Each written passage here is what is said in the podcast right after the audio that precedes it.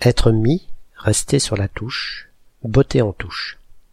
Être mis, rester à l'écart, se dégager habilement en déplaçant l'objet du débat.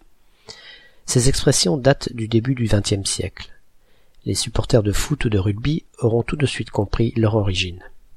Dans ces jeux de ballon, la touche, c'est la zone qui se trouve hors des limites latérales du terrain, celle où on n'a plus le droit de jouer. Les bons de touche sont ceux où sont assis les joueurs exclus ou en attente de rentrer sur le terrain.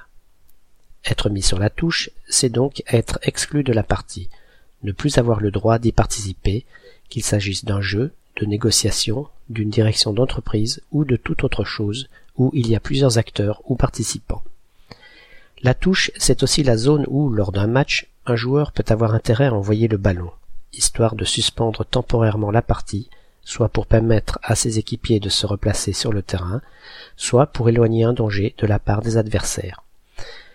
C'est de cette action de dégager ou botter en touche que la deuxième expression a pris un sens figuré pour désigner celui qui réussit habilement à amener le sujet d'une discussion, par exemple, sur un autre terrain que celui initial.